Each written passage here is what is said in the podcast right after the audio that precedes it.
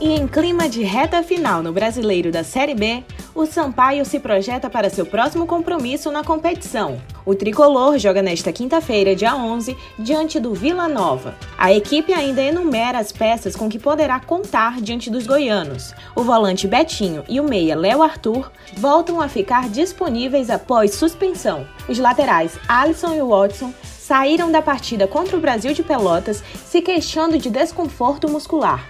Ambos passarão por reavaliação durante esta semana. A partida do Sampaio contra o Vila Nova será nesta quinta-feira no Castelão, às 7 da noite. E com a vitória sobre o Brasil de Pelotas no último domingo, o Sampaio, além de quebrar uma série de quatro derrotas, se afastou da zona do rebaixamento e, consequentemente, diminuiu as projeções matemáticas em relação ao Z4. De acordo com o site Infobola do matemático Tristão Garcia, as chances caíram para apenas 2%. Durante sua série negativa, o Sampaio chegou a ter 9% de chance de cair. Restam quatro jogos para a Série B 2021 ser encerrada. Assim, serão mais 12 pontos em disputa, tratando 45 pontos como um número mágico para livramento. O tricolor precisa apenas de mais dois pontos nesta reta final da Série B. Da Universidade FM do Maranhão e São Luís, Vitória Sakamoto.